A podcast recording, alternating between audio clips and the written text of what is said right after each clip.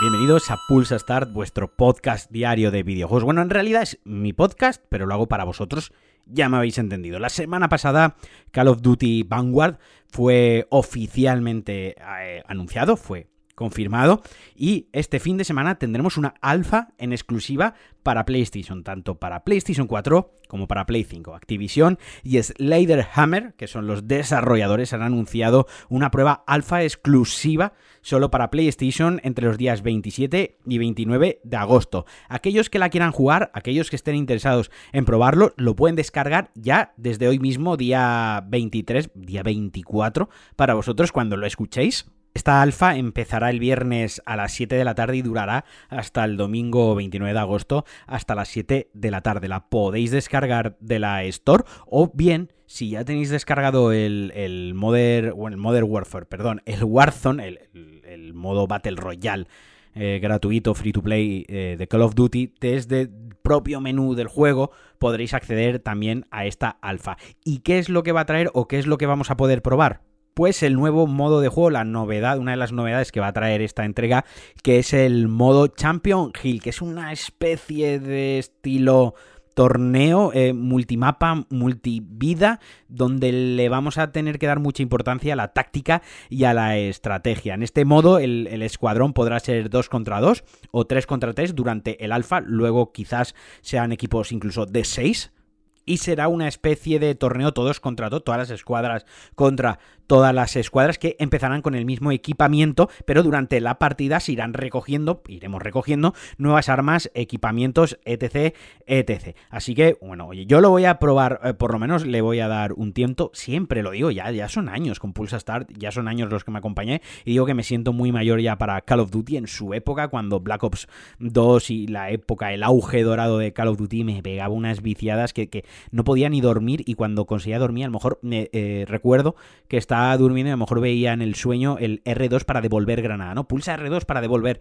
granada. Me, me afectaba, me comía la cabeza cosa mala. Ahora ya me he desenganchado totalmente de ello, pero yo voy a probar este Vanguard porque de verdad que le tengo mucha curiosidad y le tengo muchas ganas. Cuando lo lancen, yo no sé si jugaré multiplayer, no creo, pero al menos la campaña la jugaré, que siempre me parecen campañas muy notables, muy cinematográficas, que van al grano, que duran 6, 7, 8 horas, con algún coleccionable, pero que no importa si te lo saltas, donde premia más o donde se, busca más la espectacularidad, que sea muy llamativo, que entre mucho por los ojos, más allá de lo profundo. Y a mí, pues oye, de vez en cuando una experiencia así la agradezco muchísimo.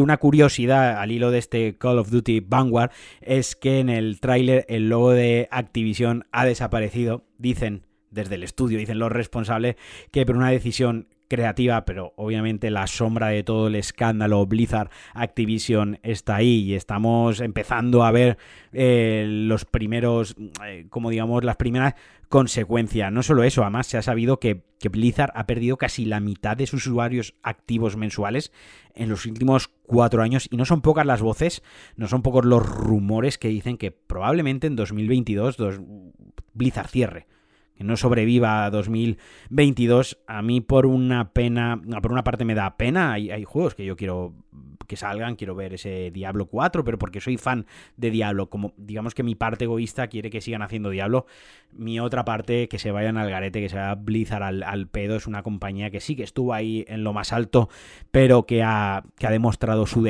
su declive, su debacle, se ha ido, es una muerte anunciada, se han ido disparando ellos mismos en los pies, no han sabido cuidar a la comunidad, no han sabido ofrecer títulos eh, importantes y muchísimo menos, ya solo por la política de empresa interna que han tenido, se merecen el cierre.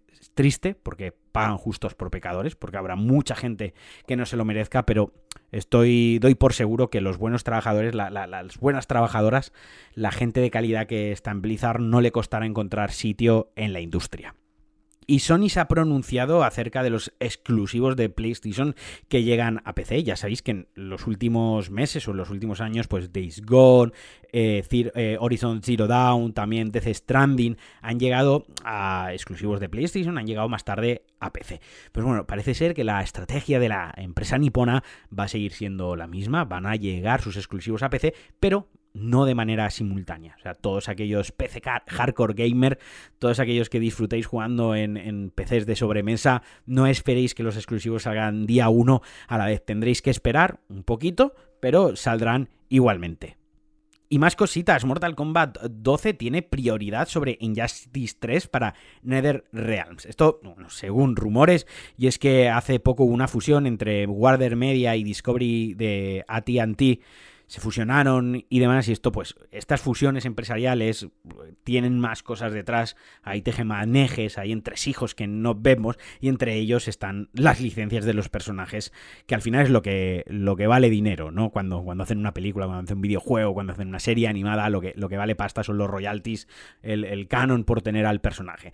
Entonces, eh, NetherRealms se está centrando en Mortal Kombat 12 porque no sabe muy bien qué va a pasar con los superhéroes de, de, Warner, de DC, Batman, Superman, Aquaman, Wonder Woman, etc, etc. Entonces, hasta que no lo tengan un poco claro, prefieren ir sobre seguro y con su propia IP, con Mortal Kombat 12 o como se vaya a llamar, porque bueno, al fin y al cabo, sobre esos personajes no tienen que pagar ningún tipo de derecho y los pueden utilizar como quieran. A mí a nivel personal me pone triste, Injustice 1 me pareció un juegazo, Injustice 2 me pareció aún mejor juegazo, igual que todos los Mortal Kombat. Sabéis que en este podcast se banca a Mortal Kombat y se banca a Injustice y tenía ganas de ver un Injustice 3, por supuestísimo. Además, con este con lo último que los últimos años que estamos viendo con este universo multiverso DC cinematográfico que os pueden gustar más, os puede gustar menos, pueden tener sus haters, pueden tener sus fans acérrimos. La última película de, de Suicide Squad de James Gunn es un auténtico peliculón divertidísimo, una película gamberra, desenfadada, gore, una adaptación chulísima del cómic. Tenemos la Justice League de Zack Snyder, que os puede gustar más, os puede gustar menos, pero es un producto en el, en el ámbito eh, del cine, del cómic, del cine de superhéroes, pues con su peso importante. Y yo quería ver cómo todo esto afectaba a Injustice 3 y si realmente le daba como un empujón todavía mayor y a dónde podía llegar. Pero bueno, de momento parece ser que no va a poder ser y nos tendremos que conformar, que no es poco, con el próximo Mortal Kombat. Y sabemos algunos de los títulos que estarán en la Gamescom Opening Night Live, la Gamescom que tendrá lugar hoy para vosotros cuando estéis escuchando esto y ya se han anunciado algunos juegos que podremos ver como por ejemplo el Death Stranding para PlayStation 5 se verá el Lego Star Wars de Skywalker eh, de Skywalker Saga también se podrá ver el próximo Far Cry el Black for Blood el Unknown Night Hourring entre otros el Genshin Impact también creo que estará. El Teenage Mutant Ninja Turtle, o sea, vaya, las tortugas ninja, la, venganza de Shredder.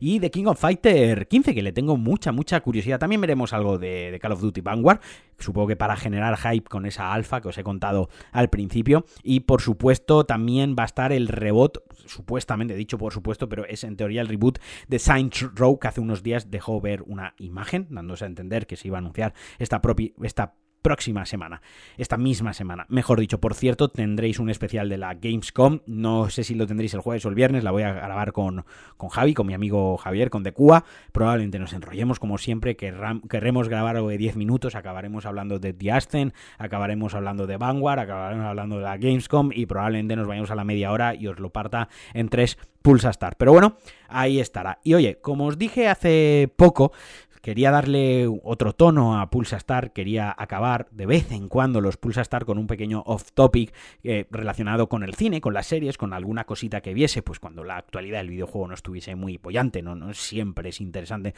Muchas veces no grabo porque el contenido que, tengo, las noticias que hay o la actualidad que hay, pues honestamente me parecen chorradas y ni, ni os quiero hacer perder el tiempo a vosotros, ni, ni quiero invertir yo un tiempo en algo que no me acaba de llenar. Pero bueno, Oscar Isaac, el actor que va a interpretar a Snake, el actor de Poe Dameron en, Star Wars, entre otras películas, Ex Machina, tenéis una peli, un peliculón suyo, ha hablado sobre la película Metal Gear Solid y sobre el juego, que dice que es un gran fan y que le ha, le ha encantado o que le encantan los juegos de la franquicia. Por lo que ha comentado el actor, le parece una historia triste, una historia profunda. Así que esto, porque sabemos muy poquito de la película, quizás nos dé unas pinceladas de por dónde va a ir, del tono que va a tener la película. Como os digo, lamentablemente sabemos muy, muy poquito de la misma. Allá por 2018, si no me falla la memoria, o 2019, Jordan Bot Roberts, el, director de la película, dijo que era un producto difícil de adaptar por la magnitud de personajes, de historia, de entrelazado que está, pero pero bueno, yo tengo mucha fe en el proyecto. Y por último, una pincelada muy rápida. Ha estrenado ya Netflix la película de animación de The Witcher, que cuenta la historia de Basil, el que es mentor de Geralt en, la trilogía de, de, videojuegos, también en las novelas, y sirve un poco como precuela, cuenta un poquito el universo de los de los brujeros, de, los brujos. De hecho, esa leyera de niño, esto no es spoiler, es un guiño que hay y es como una forma de preparar y conocer un poquito más el mundo para la secuela,